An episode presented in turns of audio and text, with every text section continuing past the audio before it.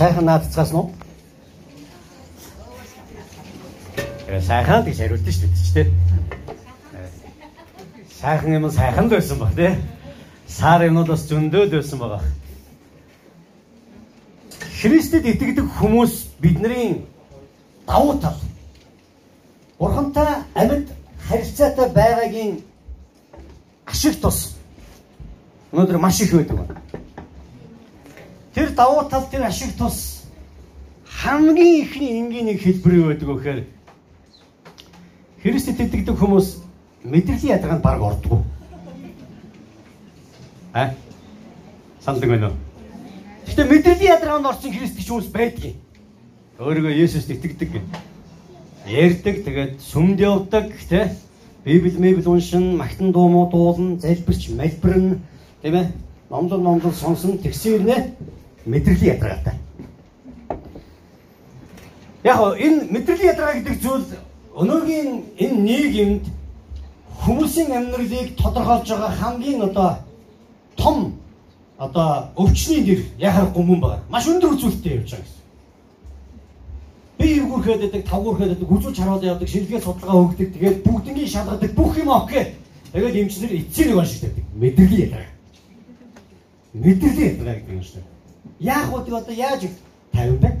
Ачаалаа багсах. Амар дуртай юм хий. За тэгэл мэдрэлийн ядаргаанаас гарах гэж явж байгаад бүр ядарна гэсэн. Амар яа амарч чадахгүй тийм. Амьдрал яа амьдрахад хэцүү.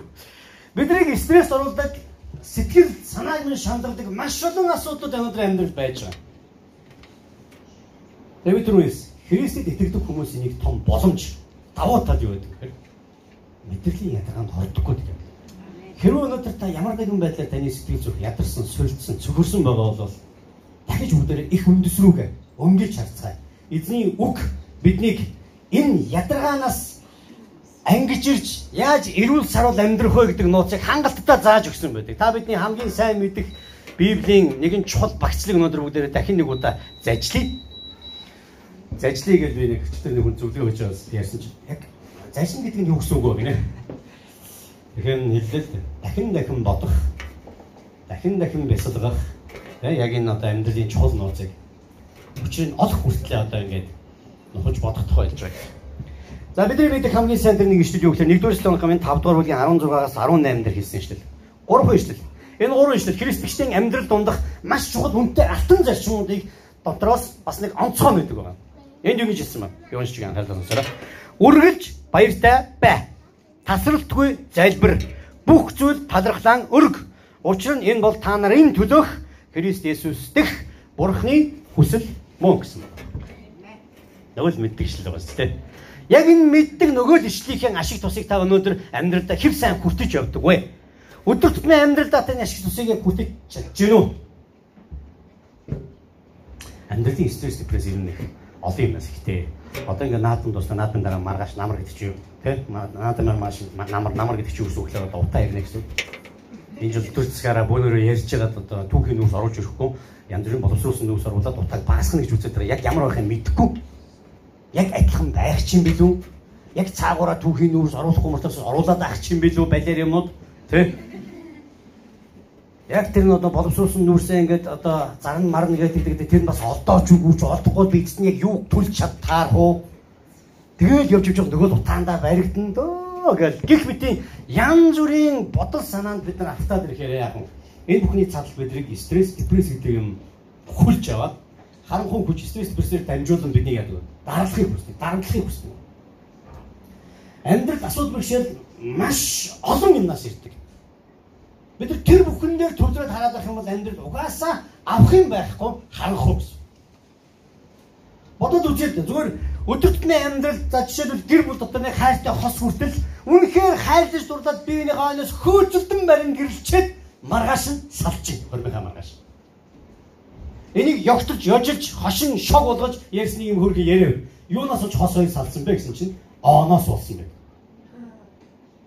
Хормын анхны шин өнгөрдөө өглөө босоод нөхөр нь нойлроонд орж шүдөө багсан чинь оогийн голоос нь шатсан байсан. Шүдний оог байж боломгүй юм уу алдаа гаргасан. Шүдний оог хизээч голоос нь шахаж болохгүй байхгүй юу? Хар багасаа би тийг заалгсан байхгүй юу? Ээж аав намайг загнаад баг ингээд зодхон холгүй те. Наад оогоо чи гамн чи доороос нь айтайх ингээд хуйлаа дээш шихаад юу ч үлдээхгүй гэж хусч хагаад ингэж хамтаа гэрэлх ёстой байдгийн. За юу. Ингэж өссөн би өнөөдөр миний гэр дотор оог голоос шаргаж байж боломгүй юм байхгүй юу? Энийг хэрстэй гараж ирээ. Яагаад? Яагаад чи голоос шахаж байгаа юм бэ? Нөгөөд нь яаж ингэж? Бодгүй юм. Юу гэж байгаа юм бэ хайраа гэж ингээд асуудал үүсэж байгаа. Аа голоос шахаж болохгүй хойноос нэг гоо шахах хэрэгтэй байхгүй. Хамаагүй ч мэдээ таанаас нэг шахалдаг сурч штеп. Гөөгөө манайхны багасаа ингээд ингээд ингээд заалгасан байхгүй юу даа гэсэн. Тэр чинь ямар бид тэгээд хамаагүй ингээд шахаж болно штеп. Үгүй хоёул хойноос шахах хэрэг. Би голоос шахах маань. Би хойноос шахах. Би голоос шахах маань. Би хойноос шахах маань. Би голоос шахах маань. Чи юу яхаараа хойноос шахахгүй гэж цогж унгаа гадаа яа. Салсан байгаа штеп. За.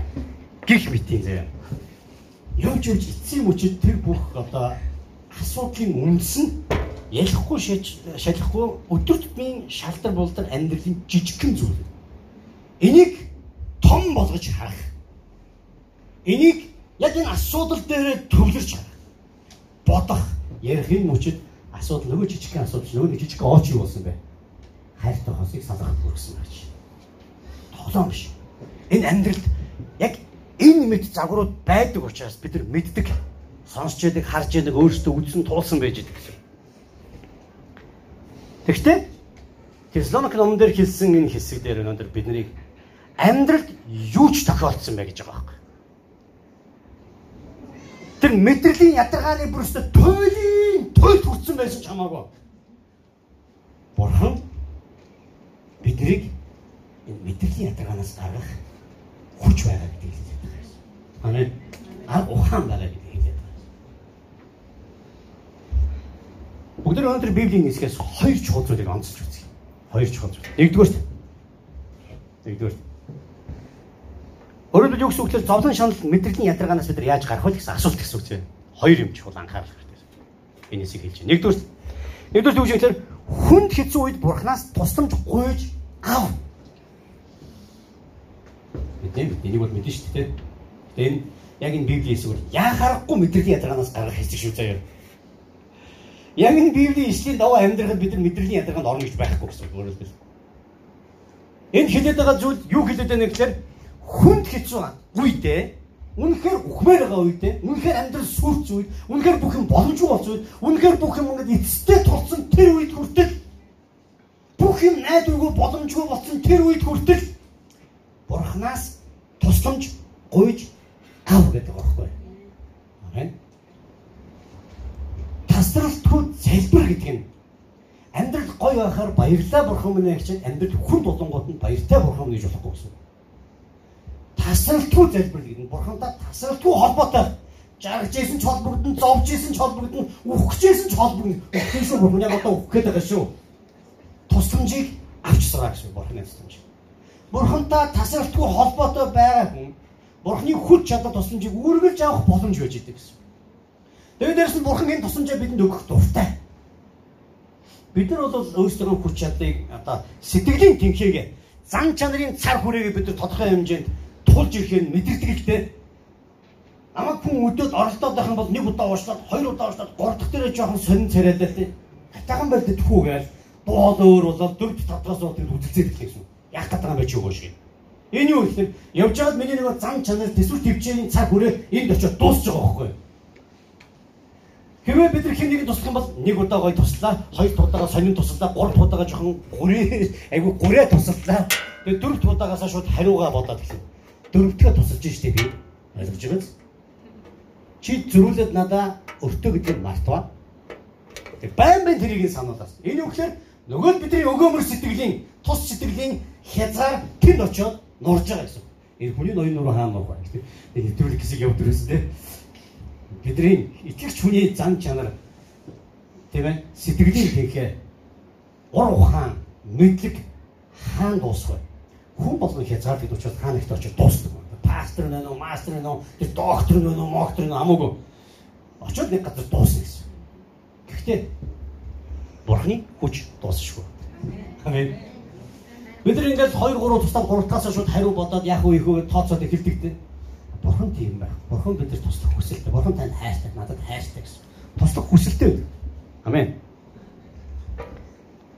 Тэгээ энд бүр онцгойлон хэлмээр байгаа зүйл яг гоё байгаад бид нэг тийм тусамж хэрэг байхгүй. Гэхдээ сонио хүмүүс үүдээ жоохон гүрдгэрдээ гүрийгээд байдаг гэхлээр хэцүү байхаар ялангуяа ирчүүд бол ингээд гүргээл өөрөө болгочих гол. Бүү болохгүй болоод ирэхээр нууцаар хамгийн дотн найз нөхдөсөө тусламж өгөн тэ. Хөшөө.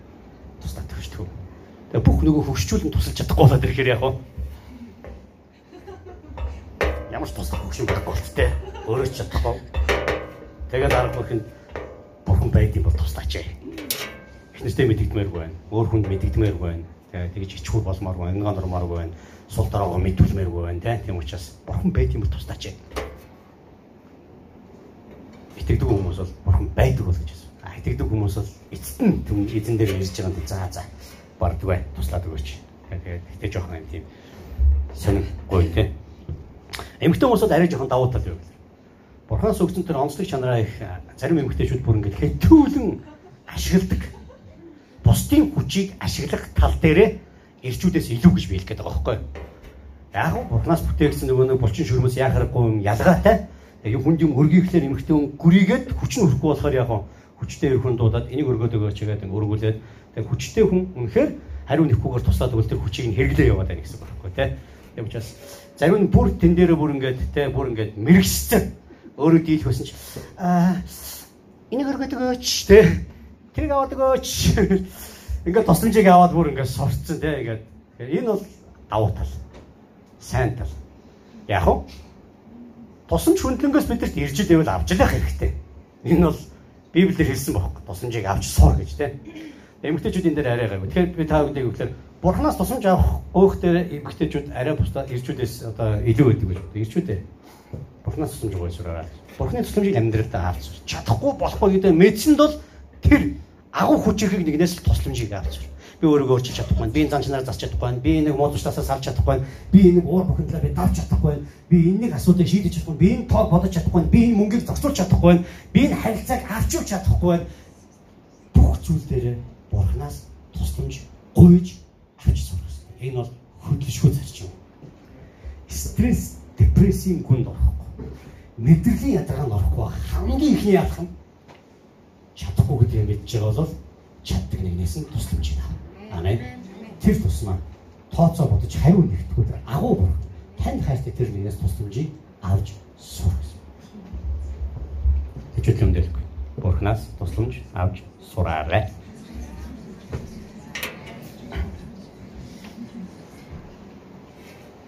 Тэгэхээр зовлон шаналлын яг гүнд байхдаа яг тэр сүрлийн ирмэгт тэр ёроолт живж байхдаа тусламж авна гэдэг нь хамгийн чухал юм аа. Хонлоо гэж. Тэгээ бодоод үс тэр зовлон шаналлын гүнд явж байхад нэг юм. Бурхны тусламжийг авахгүй та бидний нөгөө нэг сэтгэлийн тэнхээ тэр урам зориг баяр хөөр гэдэг юм дуусчдаг байхгүй. Тэр дуустал тэгэл бид зовлондоо живж байгаа гэсэн үг. Зовж исэн ч цаанаа нэг юм сэтгэл нь хүчтэй хүмүүс юу гэдэг вэ? Нэг юм хараад идэг байхгүй. Түрүүн бид нар дуулсан шүү дээ. Зүрхийг минь эдгэн ариусгаач.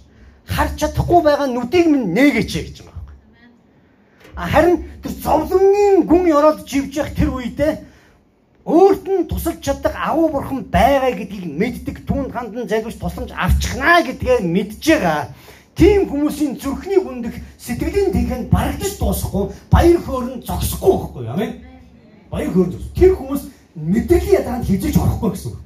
Зовлонгийн ёроолд явж байхдаа хүртэл тэнцээ нөгөө өөр хүмүүсийн хөндлөнгөөс харахад за энэ одоо зовоод ингээд сүрэг дууслаа гэж харж байхад нөгөө өөрөө зовлонгийн ёроолд явж байхдаа за эндээс гарахаар байгаа гэж мэдчихэдэг гэсэн. Нөгөө хүмүүсийн харж чадахгүй байгаа зүйлийг харж идэг гэсэн үг байхгүй юу? Тийм үү? Яагаад? Нөгөө бурхан нь харуулдаг байгаа байхгүй юу? Нөгөө нэг агуу бүхнийг хардаг тэр бурханаас тусламж гуйсан учраас зовлонгийн ёроолд хүртэл явж байхдаа за эндээс би ингээ гарчин шүү гэдгээ харж байгаа учраас тэнд урам зориг нь мохохгүй сэтгэлийн хүч тэнхэн барагдаж дуусахгүй харин тэд урам зориг төдийгүй бүр баяр хөөр хүртэл зүрхнийхэнгүүд байж идэг гэсэн үг. Библи хэлдэг нэг юм солиот юм шиг юм байна. Зовлон тойдоо баярл гэж. Хараа шиг сонсогч байгаа шүү дээ. Тэгээд зовоо хөвчиж гэж байгаа юм шиг сонсогч байгаа байхгүй тий. Хэн нэгэн хурж ирээ таныг тэгээд зовоод хөвчиж байгаа чи гэх юм бол ингээл нөгөө гой дээр тавьж штий. Үгүй нэ би буруу сонсдог үсээ гээд ингээд хаазаа аваад томроод эхлэх гэсэн үг тийм үү. Библи зовлон тоотоо баяр гэж. Яагаад? Яагаад тэгэхээр сая миний ярьдаг байхгүй. Хичнээн зовлонгийн ёроос бид унжсэн ч гарах гац бурхан дотор байгаа. Намайг эндээс суг татан гаргах бурхан агуу хүчтэй бурхан надад байгаа. Тэр намайг сонсдог, тэр надад хариулдаг гэдгийг мэдж байгаа учраас яадаг вэ? Баярлж идэг гэсэн үг байхгүй тий. Зовлонтой дэ баярлж. Яа юудч өглөө бодохгүй энэ дэсгтээ сарнаа гэж баярлна гэсэн үг байхгүй. Гарах гарц яа сэтгэлсээ амар урагдчих. Амар хэцүү байна. Тэгвэл гарах гарц байгаа учраас би тийм дуусаагүй баяртай байж байгаа. Халелуя. Ажил хүмүүс бурхнаас тусламж гуйгаарай. Зовлонгийн ёроолд унжаахта бурхнаас тусламж гуйгаарай гэж. Петр баярхоор дуслаад бол тэгэл бид нар зовлондоо яг живж байгаа гэсэн үг. Эцсийн амьсгал бол тэр байхгүй тий. Баяр хөөрэ алдлаа, уран зэрэг алдлаа бол тэгэл живлээ гэсэн тэр асуудалтай гэсэн. Тэг живхгүй байх боломж байна. Бурхантай харилцаатай. Хэцүү л дээ. Яг бодит байдаг тэр тий. Амар удаан хэрүүл манараал тий. Бүүн асуудал бүжигнаас тэнц хам нэг хамаг байдаг балиар муухай хизээч сонсож байгаагүй хорвогийн хамгийн балиар хараад нэг хүн надад уурсгаад тэндээс нэг хүн надад уурсгаад байх ийм үед баяртай зогсно гэж бодлоо. Хэцүү л дээ бодит байдал дээр те. Байж байгаараа за юу амир энийгээ зогсоод ингэж байхгүй те. Гэхдээ бид нар яг бодол санаагаа бурхан дээр тэр үед төвлөрж бурхан руу эргэж хандаж чадвал харилцаатай байж чадвал үнэхээр хүнд хэцүү нөхцөл төрөлд бид нар зогсож чадна гэсэн. Нэр зогсож чадна гэсэн. Би өмнө нь номлолт дээр танаас бас зарим нь хэлж зарим байгаагүй л дээ. Маа ингээд хуршуудын улаан ирүүл болсон. Газрын маа манай зайс чи төгөлтэй шүү дээ Заа ирүүл болоод тэгээд тэр ирүүл нь манай нэг хөршдөг бол үзэлцдэг байхгүй бараг барьж яах. Тэгээд хой тэр ингэж юм эхнэр тэр гараад яваад салах санаатай яваад хаа зөрүүлэл өөдөөс би бөмбөгдөлдөг биш. Хөршдөг. Ваа хорог хамгийн мухатар хараад юм өөр ингэ шүршиж байгаа.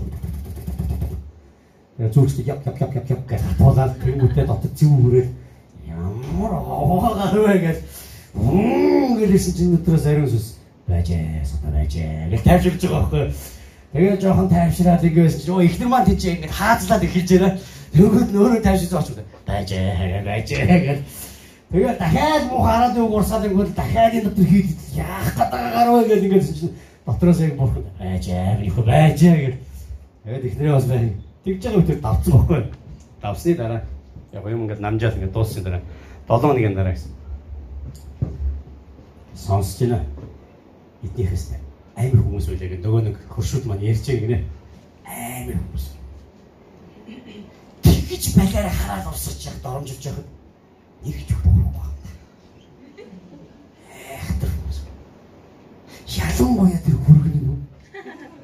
Намайг чинь Есүс Месүс пастор пастор сүм өмнө нэр оруулж байгаа л доромжилсан юм. Тийм Есүсийн нэрээр доромжлоод ихэж би ч бол хаалт юм байгаа юм. Ах гэдэг нь та нар гээд хүний юм хөдөлж байгаа байхгүй. Тэр энэ ариун сүнс яг зогсоос. Дараа нь тэр мэдээг сонсоод урам та.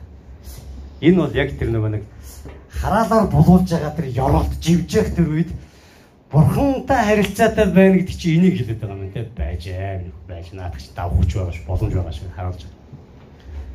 Харилцаатай байх. Бурханаас асуух хэрэгтэй гэсэн. Яагаад? Яагаад гэвэл бурхан боломжгүй зүйл гэж байхгүй гэж би хэлсэн. Бурхан чадахгүй зүйл. Бурхан энэ хөршийн маргааныг зохицуулж чадахгүй юу?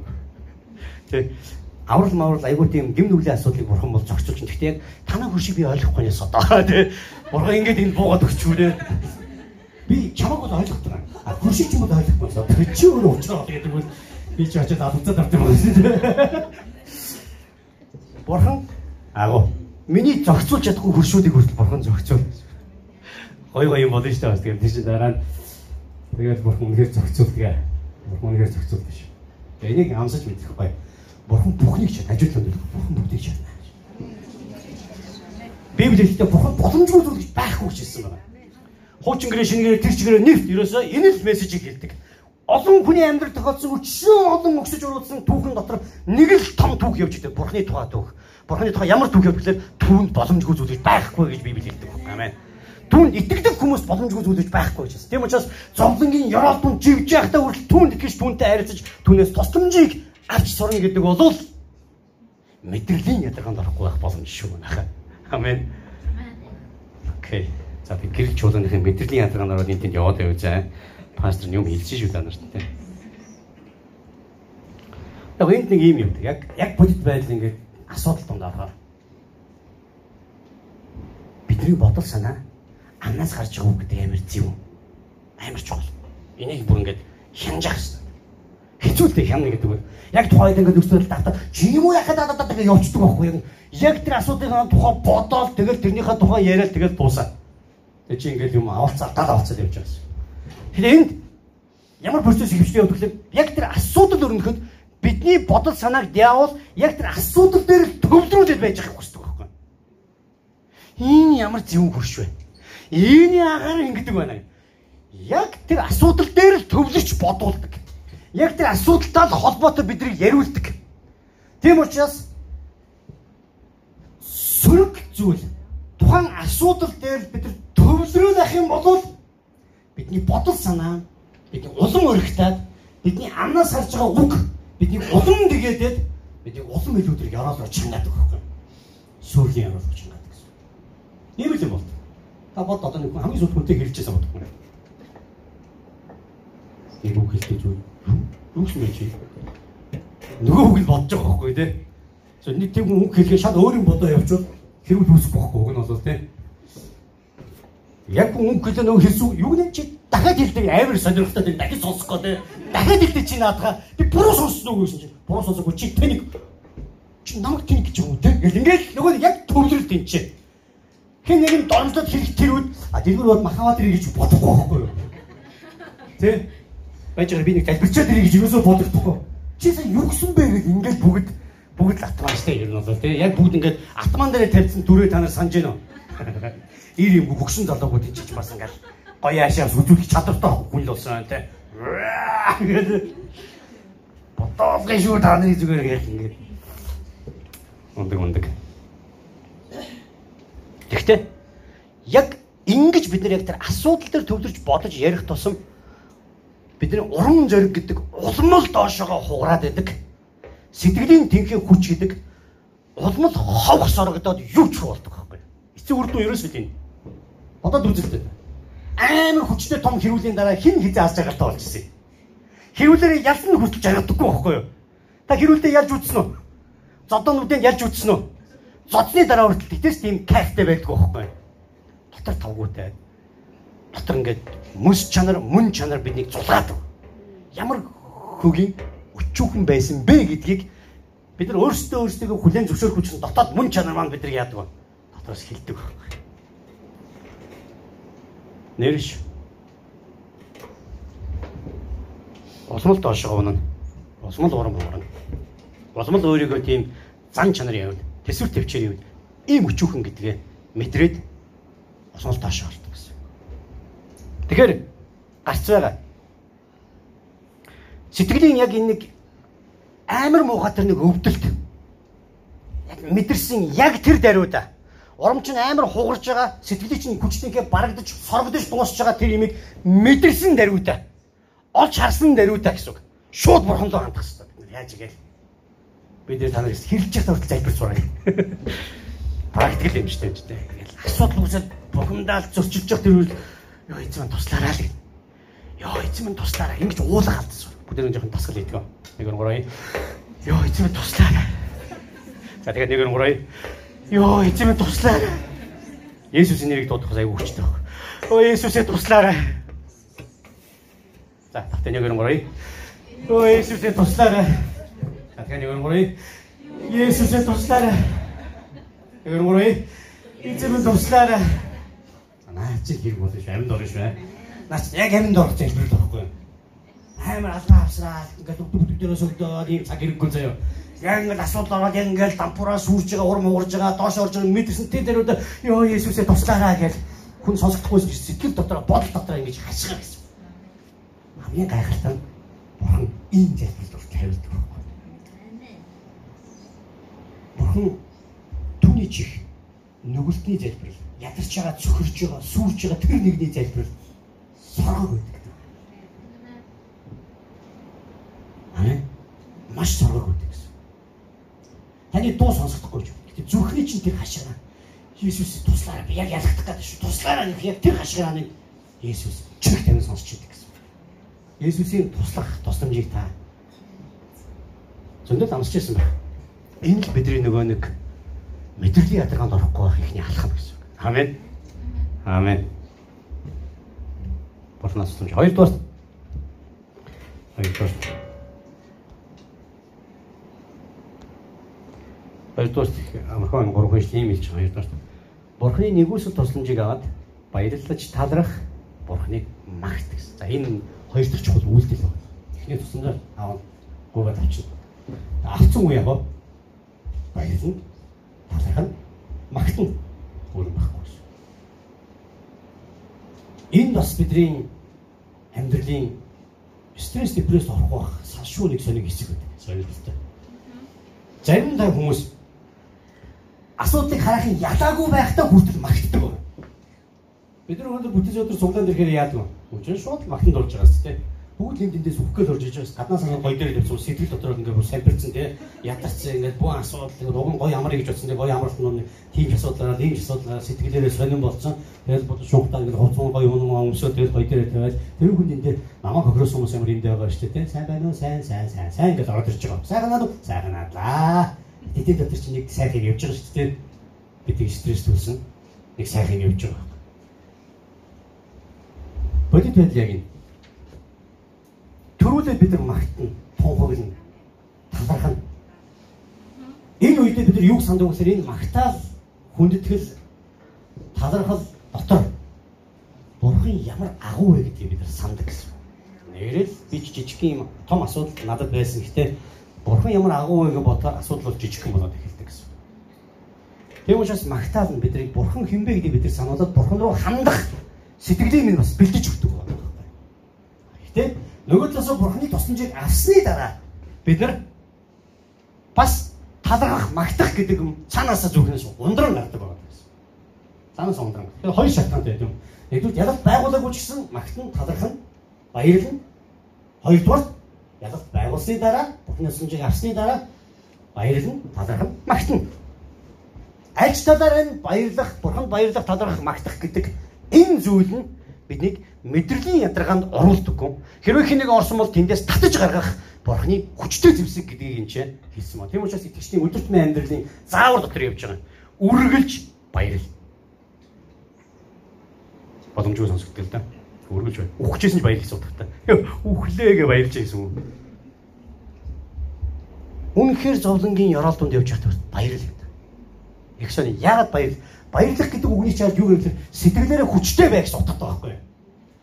Уран зоригтой бай гэсэн утгатай. Итгэл найдвартай бай гэсэн үг. Хүмүүсийн олж харахгүй байгаа зүйлийг олж хар гэсэн утгатай. Чам тусалж чадах, чамайг татаж гаргаж чадах бурхан агуу хүчтэй бурхан байгаа гэж чиний зохицуулж чадахгүй, шийдэж чадахгүй асуудлыг шийдэж чадах бурхан байгаа гэдгийг санах үедээ, мэдэх үедээ бид нар сэтгэл хүчтэй байдаг гэсэн. Үргэлж баярлна. Үргэлж сэтгэлээрээ хүчтэй бай гэсэн утгатай гэсэн. Амен. Үргэлж сэтгэлээрээ хүчтэй. Баярлах гэдэг энэ грек үг еврей үг хоёулаа нэг адилхан утга байдаг. Грекээр хайро гэж үг. Грекээр хайро. Еврейг болохоор хавда гэдэг үг байхгүй. Энэ хоёр үгний утга нь яг адилхан. Хуучин гэрэн дээр Нехемия номын 8:10 дээр эзний баяр баясгалан бол миний хүч чадал юм а гэж хэлсэн байна. Тестониктэй саяхан бидний уншсан үргэлж баяртай бай гэсэн үг байна. Баяр хөөр гэдэг үг. Баяр гэдэг. Энэ үг ямар утгатай вэ? Хоёулаа нэг юм адилхан гой утгатай байгаа. Тэр нүгээр Бурхны аврал, тусламж, нэгүслийг хүлээж аваад амсаад баярлж байгаа сэтгэлийг хэлдэг байхгүй? Ойлгосноо тийм. Тэгвэл зүгээр хов гасан ха ха гэж баярлах тухай яриаггүй гэсэн. Хүн хэцүү үедээ Бурхны аврал тусламжийг хүлээж аваад тэгээд тэр нь баярлж байгаа сэтгэлийг энэ хайруу гэдэг үгээр хэрэгэлсэн байна. Амен. Баярлах гэдэг үг чинь юм байна. Тэгэхээр энэ нэгдүгээр томт дээр хэлсэн үргэлж баяртай байдаг үг гэсэн үг гэхээр үргэлж бурхны аврал тусламжийг амьдралдаа хүлээж аваад баяр гэсэн утгатай байхгүй. Ойлгосноо? Түнс зүгээр өвчтэй юм шиг инээгээд гэсэн үг биш. Хэдэж хинч тэгж чадахгүй. Ялангуяа зовлон бэрхшээлийн дунд явж хахад хэн яаж баярлаж чадахгүй гэхээр яг тэр зовлон бэрхшээл дээр бурхнаас тусламж авсан хүн баярлаж чадна гэсэн. Үргэлж баяртай байдаг нь үргэлж бурхнаас тусламж авах гэсэн утгатай. Тэгээд баяр гэсэн утгыг хэлж байна гэсэн. Амен. Зүгээр үү? Би тайлэг жоохон цагнц нөгөө юу? Арай чанга ирээд нөгөө юу?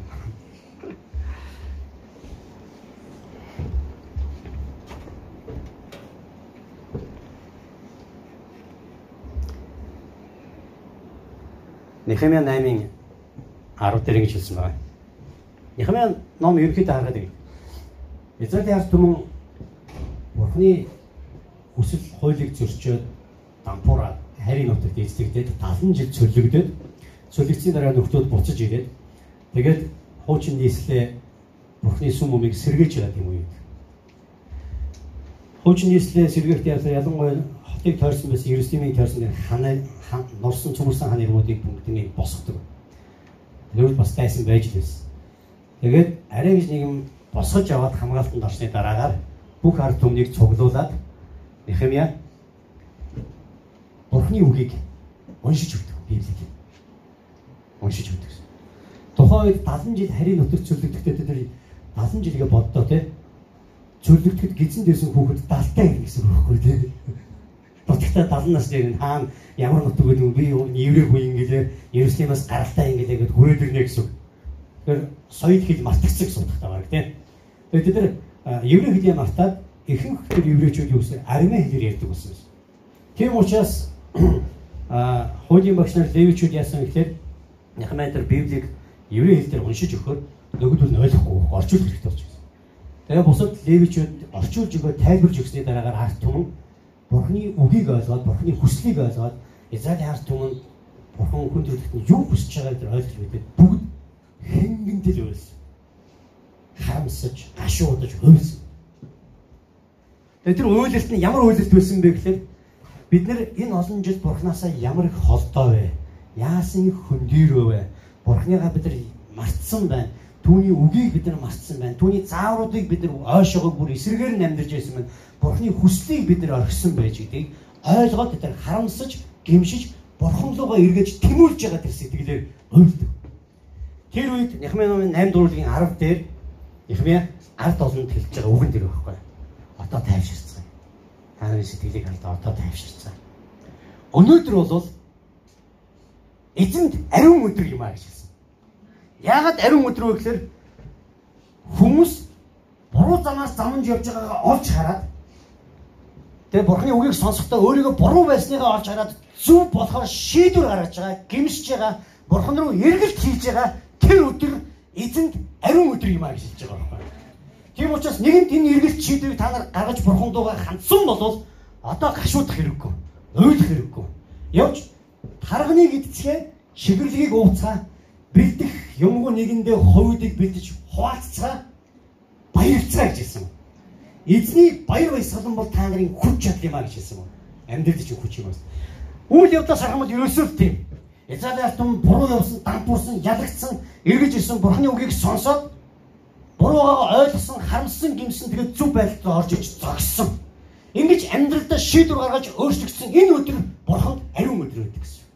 21 жилийн өмнө би өөртөө яг энэ өдрийг би амссан байна.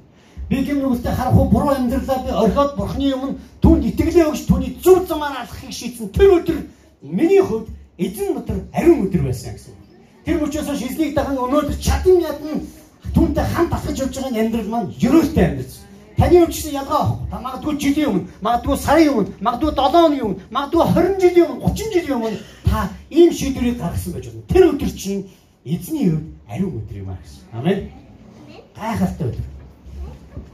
Тийм учраас ийм бурхан руу иргэсэн эргэлт байгаа учраас бид гашуудах шаардлага байхгүй. Эзэн дотор баярлаж санах гэсэн. Юунд? Түүний уучлалт, түүний амралт, түүний тусламж бидний эдгээсэнд нь биднийг өөрчилсөнд биднийг шинэ хүн болгосонд нь бид нар баярлсан талархсан сэтгэлээр амьдрах хэрэгтэй байдаг гэсэн. Ийм сэтгэлээр амьдрж байхад амьдралын зовлон зүдгүүр биднийг эзэж дийлдэхгүй гэсэн. Амен. Амен. Тэгэхээр хэд хэдэн яг энэ эзний баяр баясгалан гэдэг үг явдаг. Эзний баяр баясгалан гэдэг үгийг ерөнхийдөө хоёр талаас нь би яг тайлбарлаж хэлмээр байна. Бурхан надад яг ингэж ойлгосон. Нэгдүгээр эзний баяр баясгалан гэдэг бол а эзний баяр баясгалан миний амьдралын хүч чадал гэдэг хэдэн жил би яг энэ өнцгөөс нь ойлгоод маш гоё болсон амсаж амьдсан.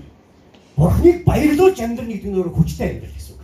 Ойлгосноо тийм аавыгаа баярлуулж амьдрэх гэдэг хүүхдүүдийн хувьд энэ бол хүчрхэг амьдрал. Аав ээжигээ баярлуулж тэднийхээ нэрийг өргөж явна гэдэг бол энэ үр хүүхдүүдийн хувьд хүчрхэг амьдрал байхгүй юу?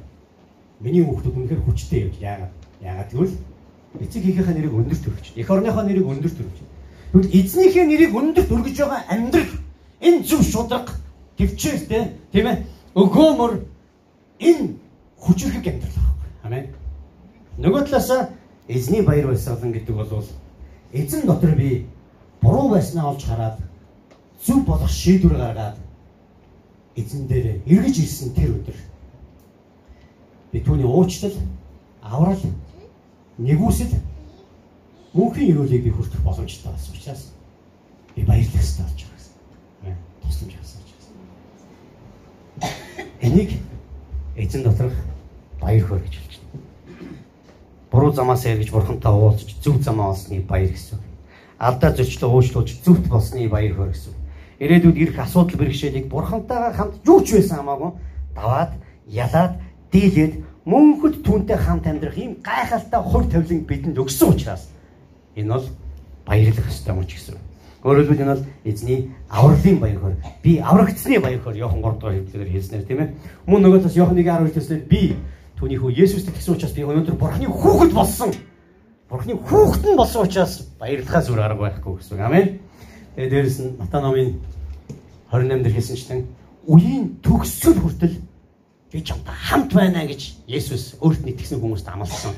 Би түүнд итгэсэн учраас тэр надтай үеийн төгсгөл хүртэл хамт байна. Энэ бас баярлах том шалтгаан гэсэн. Тэр намайг хизээч мартахгүй хизээч орхихгүй гэж ерөө номдэр амласан тэр амлалтаа биелүүлдэг эзэн учраас би бас үргэлж баярлах шалтгаан надад бий болж байгаа гэсэн. Амен. Бодоод үз. Ийм амьдралыг олсон хүн баяр хөөртэй хүчтэй зоригтой байхаас юу хийх вэ? Ийм амьдралыг хүрсэн хүн баяр хөөртэй хүчтэй зоригтой байхаас юу хийх вэ? Урам хоорны гэдэг бол энэ бол боломжгүй зүйл байхгүй бидэрт. Бүр дээрэс нэгж хэлж байгаа. Ромын 14:31-ээс 39-ийг би унших ёстой. 31 гэж. Тэгвэл бид эдгээр зүйлсийн тухайд юу хэлэх вэ? Хэрв бурхан бидний талд юм бол хэн биднийг эсэргүүцэх вэ? амар үг байхгүй. Бурхан миний талд юм бол хэн намайг эсрэгүүцгий. Барах уу? Барах уу, барах уу? Таныг барах уу нэрэ? 32 дугаар Тэр өөрийн хүүг харамлалгүй харин түүнийг бид бүхний төлөө тушаасан юм. Тэгвэл тэр яаж бүх юмыг түүний хамт бидэнд сул өгөхгүй байх вүлээ? Хэн бурхны сонгосон хүмүүсийг богдох вэ?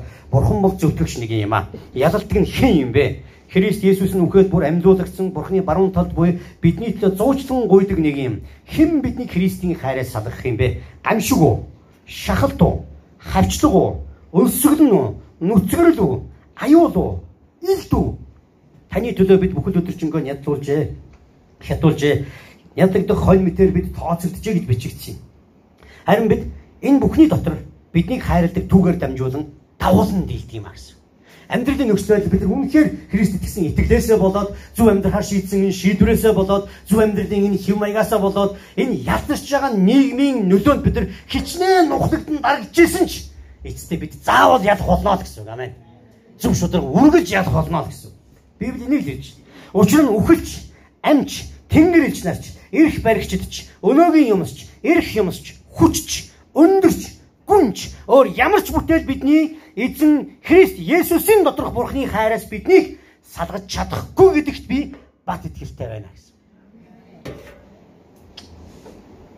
Одоо урам уурж үзгөө гэдэгхгүй. Ийм агуу Бурхны агуу хамгаалт агуу хайрын дотор байгаа бид нар юунаас айх юм бэ? Баяр хөөрэ хадгалах бүрэн боломж. Ром 14-ийн 7 хэлж байна. Бурхны хаанчлал бол идэх уух явдал бус харин ариун сүнс доторх зүвт байдал амар тайван хийгээд баяр баясгал юм аа гэсэн. Хэсэг нөхдөд идэж уух төр хэрүүлэхгүй юу? Энийг идэж болно болохгүй энэ төр гайл те. Энийг идчихсэн тэр нь бүдэр чинь тэр нь өнгө чинь гайл янз бүрийн яриад Паул хэлж байгаа. Баяр баясгал. Ариун сүнс доторх амар тайван уу баяр баясгал чинь Бурхны хаанчлал юм шүү гэж. Филиппо 1-6 гэж хэлж байна. Та нарт сайн үйлсийг эхлүүлсэн тэрээр түүнийг Христ Есүсийн өдрийг хүртэл төгс болгоно гэдэгт би бат итгэж байна гэсэн. Амен. Тулгайгийн амьдрал дотор сайн үсийг эхлүүлсэн эзэн тэрийг Христ Есүсийн ихтер өдрийг хүртэл олон төгс болгоно гэсэн. Өөрөөр хэлбэл тулгаа төгсөрнө л гэсэн. Нөхөр чинь төгсөх юм шүү. Та өөрийнхөө нэрийг оронд нь оруулаад бодоод үзье. Энэ бол яг өнөөдөр бидний итгэлийн амьдралын бодит үнэн бохгүй. Дараагийн бас нэг өөр ишлэж байна. Филиппо 2:13 гэж. Учир нь өөрийн сайн тааллын төлөө та нарын хүсэх ажиллахын аль алинд нь та нарын дотор үйлдэгч нь бурхан өөрөө юм а гэжсэн. Энэ бүхэн юу хэлээд байна гэхээр ингээд хүмүүсээс бидээс тэрдэг нэг юм харьцаа дарамтууд ирдэг. Бид нэг шүүмжлдэг. Бид бие биенийг шүүмжлдэг. Чи Есүс их юм байж чи яахаа ингэж. Чи пастор мастер юм байж чи яахаа ингэж юм. Чи одоо сүмд яваад тэдэн жил болсон байж чи ийм өчүүхэн байхдаа яадаг юм. Уг нь бол зөв шүүмж. Гэхдээ энэ хүнийг амар доош нь гэж унгаадаг байхгүй.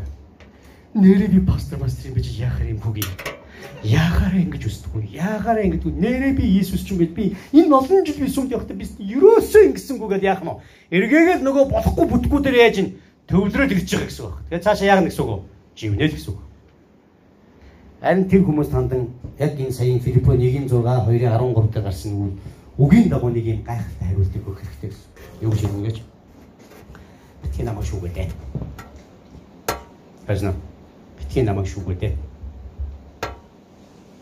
Шүүгэрх нь хитж байхгүй ч гэхдээ хүмүүс бид ирэх байхгүй хөтлөө байхгүй ирэхээ идэл шүүдгэлтэй. Чи тийм бай би юм байна гэж шүүн өөрийгөө үрчүүн. Энэ хоёр ишлэлийн дагуу юу гэж битгий намайг шүүгөөд. Бурхан надтай ажиллаж байгаа. Бурхан миний дотор нэг ажил эхлүүлсэн. 20 жилийн өмнө эхлүүлсэн одоо тэрийг ингээд гоё төгс болгоо явж байгаа. Өөрийнхөө энэ дэлхий дээр ирэх тэр өдрийг хүртэл бурхан намайг яг осмол сайжр болно.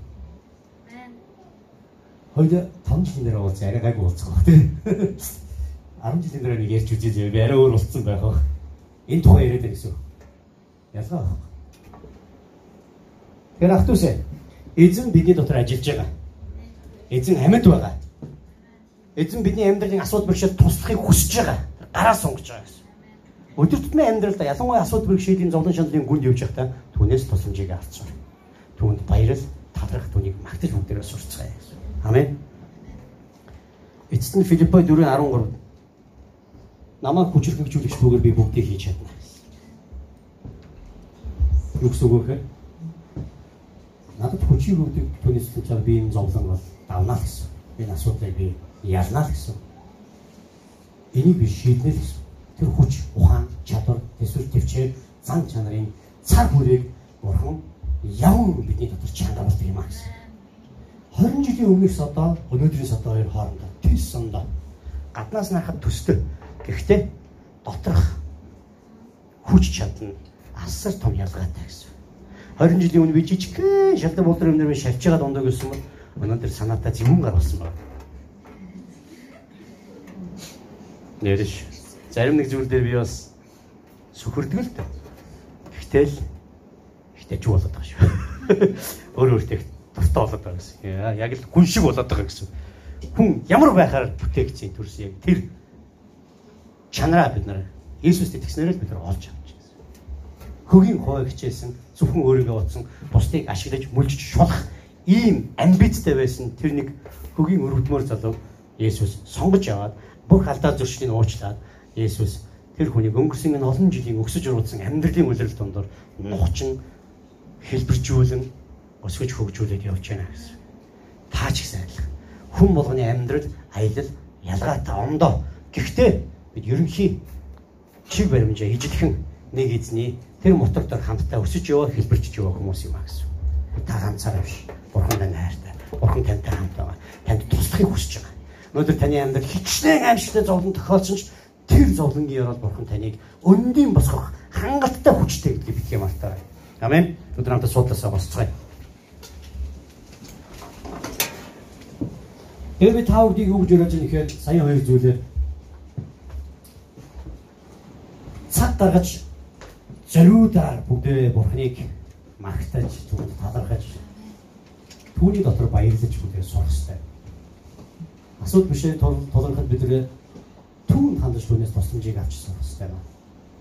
Энэ хоёр зүйлийг амьдралын хөвшил болгоорой гэж стандартын нэрийг хэлж байна. Амен. Наадмын дараа өнгөрсөн бүцэд бол манай цуглаан бол гоё л шүү. Дээр Монгол даяар тарцсан.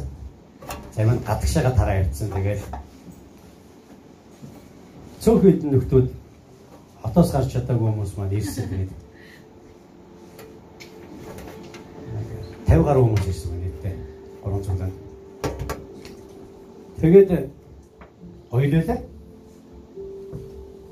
Тэгээд ойлоолаа. Хич хүмүүс үзэн ирч чадаагүй цуглаанаа тасалцсан. Хоцорсон хөдөө явсан. Тэгээд ирсэн хүмүүс бол өрөөгцсөн байна бас л. Эрэг хүмүүс яваад тухайн газараа бурхантай харилцаатай байсан бол тэгээд адилхан л хүчтэйг авч байгаа гэсэн. Өнгөрсөн юм гарагтууд би өглөө эрт тусаал нэр өтөр хоёулаа цуглаанаа хийсэн л дээ. Орноосоо босоог бол цуглаанаа хийсэн хоёлаа.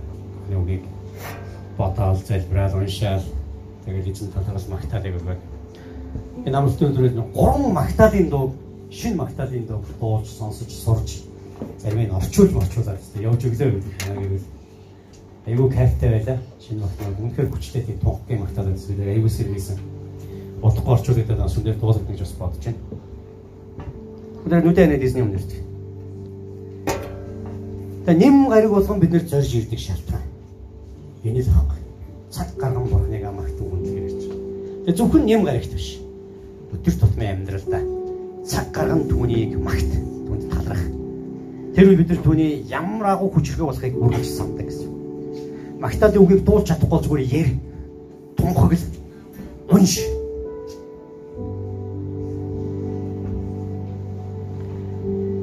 Магтаалын дуунууд олдохгүй бол таныг бурхан дотор баяр хөөрөөр дүүргэхдээ Библийн хэсгүүдийг цээжл. Сая би хэдийн ишлүүд өгсөн. Гэх мэт ишлүүдийг цээжлээд тэрийгээ л бодож тунгаа. Үнэхээр асуудал бэрхшээлийн гүнд явж исэн тэр асуудал дээр төвлөрөх биш яг тэр үгнүүд дээр төвлөрч бод.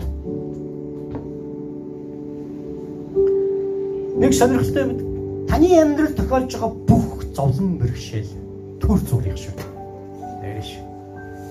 Насаар чинь таныг ингэж тавлахгүй Энэ зовлон бэрхшээл дуусна.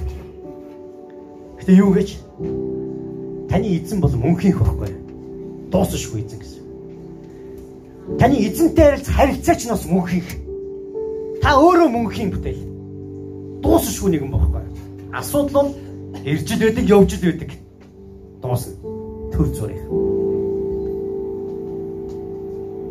Хэрвээ та эзэн доторх энэ баяр хөөргийг ойлгож Үнийг олж авч чадах юм Бурхны тань зориулсан тэр хариу нэгтгүү болцолгүй тэр хайрыг нь сэтгэлдээ үргэлж бодож хүлээж авбал таны сэтгэлийн тэнхийг эргээд хүч авна гэсэн. Алга болсон ховсордсон сэтгэлийн хүч тэнхийг эргэн ирдэг. Нөгөө өчнөө хуурж нугарсан тэр итгэл сүндэрлэн босч яддаг гэсэн. Урам зориг сүндэрлэн босч яддаг гэсэн. Бурхны хайр агуу гэдэг юм Бурхны хүч чадал. Энэ бол эзэн доторх баяр хөөр юм шүү. Энэ баяр хөөргийг эдэлж амьдрна гэдэг бол хүчрхэг амьдрал гэсэн үг. Өдөр тутам энэ баяр хөөргийг эдэлж амьдрна гэдэг бол хүчрхэг амьдрал. Гэтэ энэ баяр хөөр танд зориулж өгөгдсөн баяр хөөр Бурханаас. Энэ бол таны өмч байгаа юм. Насан туршийн өмч. Үрд мөнхийн өмч байгаа. Эзэн доторх энэ баяр хөөр. Хүн хэцүүд түүний тусламж аврал нэгүслийг хүртэж баярлан талархан амьдрах энэ дүүрэн сэтгэлээр хүчтэй уран зоригтой энэ амьдрал бол таны өмч юм аа. Яг л эзэн өөрөө та бидний хүч чадлын их болог. Түүний дотор баяр хөөргийг бүтээрээ хамсаж амьдарцгаая. Зөвхөн шагараа тавин залбирыг намайг даан залбирх. Эзэн Есүс минь яг одоо байгаагаараа таны өмнө ирж байна Миний амьдрал зарим нь болж зарим нь болохгүй байна. Миний амьдрал надад тулгарсан байгаа бүхий л хүн хэцүү асуудал бэрхшээлүүдийг тааваач. Шийдэж өгөөч. Би чадахгүй байна. Би дийлэхгүй байна. Би сөхөрж байна. Би үнэхээр сөхөрж байна. Та туслаач. Бурхан та өөрийнхөө хүч чадлыг үүн дээр харуулж өгөөч. Үнэхээр өөрийнхөө хүч чадлыг харуулж өгөөч. Танд боломжгүй зүйл гэж байхгүй гэсэн байна. Харуулж өгөөч. Харуулж өгөөч гэсэн байна. Тандаа би талархаж байна. Намайг аварсан баярлалаа. Намайг уучлсан баярлалаа. Намайг эдгээсэн баярлалаа. Намайг хайрлсан баярлалаа. Надтай хамт байдагт баярлалаа. Надад мөн хамиг бэлэг болгон өгсөн баярлалаа. Баярлалаа хэзээ минь. Баярлалаа хэзээ минь. Миний сэтгэлийн тэрхийг эргүүлж хүчтэй болгож өгдөгт баярлалаа. Урам зориг минь сэргээж өгдөгт баярлалаа. Амьдралын итгэл найдварыг өгдөгт баярлалаа танд. Бүх зүйл баярлалаа Есүсээ. Талархаж байна танд. Баярлалаа Есүс. Ариун нэрээр талархыг өргөж өгсөн. Халелуя.